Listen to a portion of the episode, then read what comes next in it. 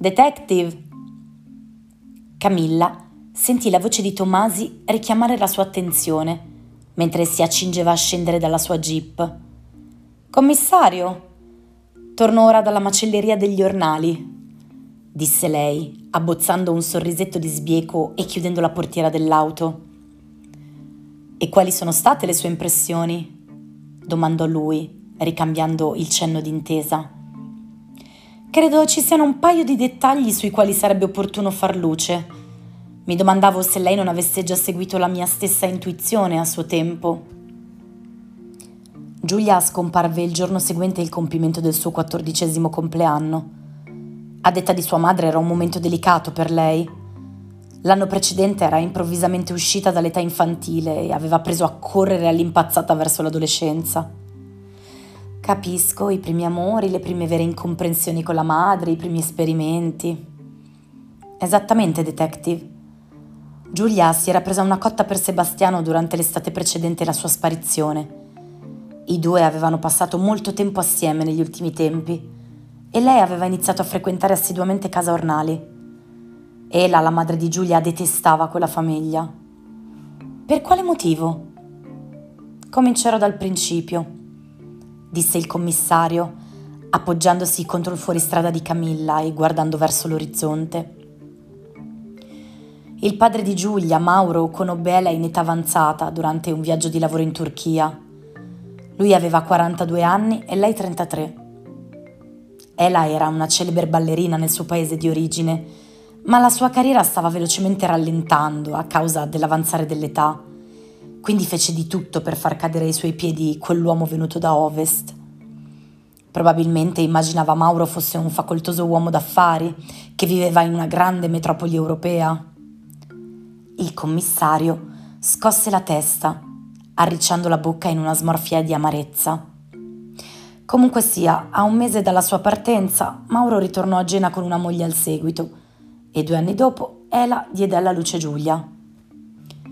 Come si inserisce Lucio Ornali in questa narrazione? Lucio e Mauro erano stati amici intimi per tutta l'infanzia e anche per gran parte dell'adolescenza. In seguito però, a causa delle loro personalità agli antipodi, avevano smesso di frequentarsi. Quando Ela aveva fatto la sua entrata trionfale a Gena, Lucio decise improvvisamente di riallacciare i rapporti con il suo vecchio amico Mauro. Che intende per entrata trionfale? Ah, Ela era un tipo di donna che certamente qua giù non si era mai vista. C'era da perderci la testa.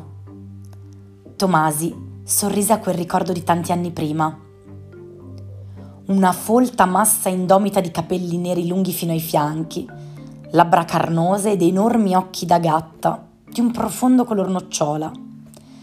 Non era alta, ma aveva il corpo di una di quelle danzatrici da mille e una notte quando passeggiava per il paese, gli orpelli attaccati alle lunghe gonne che usava indossare preannunciavano il suo arrivo con un suono delizioso.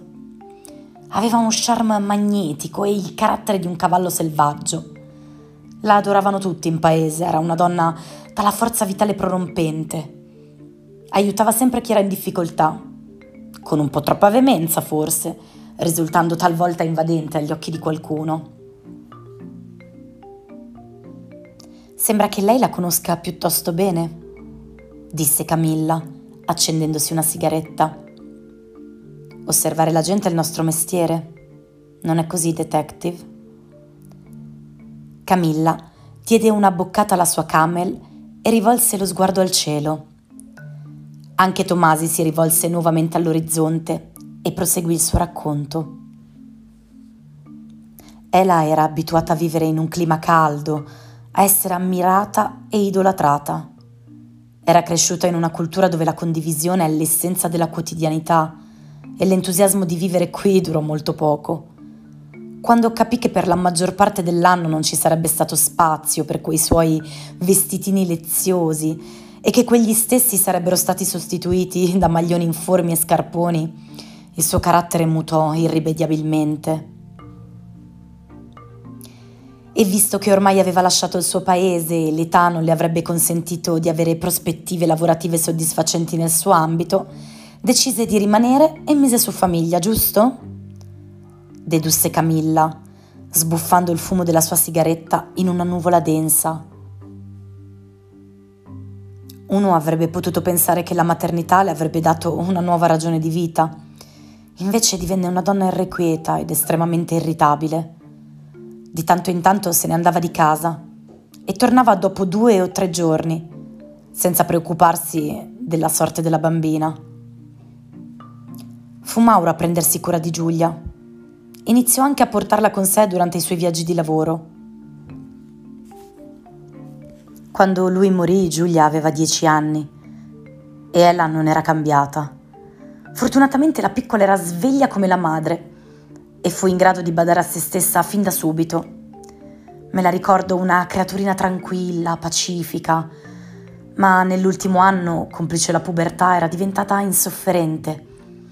Le liti in mezzo alla strada tra Ela e Giulia erano celebri a Valpegolera, anche se non se ne conosceva il motivo preciso. Diceva quindi che Lucio prese a bazzicare nuovamente casa Zanca spinto dall'interesse per l'arrivo di Ela. Esattamente. Divenne un amico di famiglia e cercava sempre una scusa per andare a casa loro. Costrinse persino sua moglie Adele a fare amicizia con Ela, pur di poterla vedere il più spesso possibile. E la signora Zanca come si comportava in quelle occasioni? Lei e Lucio si atteggiavano a compari di bevute ed era evidente che lui se la sarebbe portata a letto più che volentieri. Ma lei gli dava spago quel tanto che bastava per farsi corteggiare e poi scodinzolava a casa dal marito. Lucio aveva un amante fissa all'epoca e lei lo marcava stretto. Non credo che lui ed Ela ebbero mai una relazione sentimentale. Camilla ascoltava attentamente poi, inspiegabilmente, dopo appena un anno di frequentazione, Lucio e Ela non solo non si rivolsero più la parola, ma lei quasi ringhiava contro quando si incrociavano per le vie del paese. Forse Ela aveva chiesto a Lucio qualcosa di più e lui l'aveva respinta, ipotizzò la detective. O probabilmente quando rimase incinta Lucio smise di trovarla appetibile. Capisco. L'estate precedente alla sua scomparsa, Giulia si era presa una cotta per il figlio di Lucio. Ella non accettava assolutamente che lei lo frequentasse, quindi aveva iniziato a seguirla e a controllarle il telefonino. Giulia però era furba, quanto e forse più di sua madre, e trovava sempre un modo di sgattaiolare dagli ornali, o spariva con Sebastiano per ore e nessuno riusciva a scovarli. Oggi sappiamo dove molto probabilmente si incontravano. La grotta di Blake Camilla spense a terra la sua sigaretta e raccolse il mozzicone. Per l'appunto. Sa, commissario, uno non si aspetta di trovare tutto questo trambusto in un tranquillo paesino di montagna. Come le ho detto sin dal principio, niente è come sembra qua giù. Il problema è che pur avendo questa consapevolezza, ancora non sono riuscito a capire qual è la verità sulla scomparsa di Giulia. La gente che cresce e vive in montagna tiene molto alla propria privacy. Siamo in grado di portarci tutti i nostri segreti fin dentro la tomba. Lo scopriremo, commissario. Lo scopriremo. Diamoci un po' di tempo. Aspetto da due anni, detective, disse Tomasi con semplicità disarmante, senza ombra di pietismo. Camilla si girò verso di lui e gli toccò il braccio per spingerlo a guardarla in volto. Io comprendo il suo stato d'animo, commissario, so che il caso Zanca è e sarà sempre una priorità per lei. Ma ora le devo chiedere di concentrarsi su Rachele. Ho bisogno del suo aiuto. Lei mi indichi dove guardare e io cercherò di cavar fuori qualche nuovo elemento che possa risultare utile anche alla sua indagine. Il caso di Rachele e il caso di Giulia sono collegati, disse l'uomo, distogliendo lo sguardo da Camilla e sollevandosi dal fuoristrada. Le prometto che avrò un occhio di riguardo nell'individuare possibili connessioni, ok? Ma se ci sforziamo tentando di vedere quello che vorremmo, non riusciremo a mettere a fuoco quello che c'è realmente. La verità è più importante dei nostri bisogni. L'uomo fece un cenno d'assenso verso il cielo. Se esiste un filo conduttore, lo troveremo. È un assassino seriale quello che cerchiamo. Ne sono certo, detective. Insistette lui.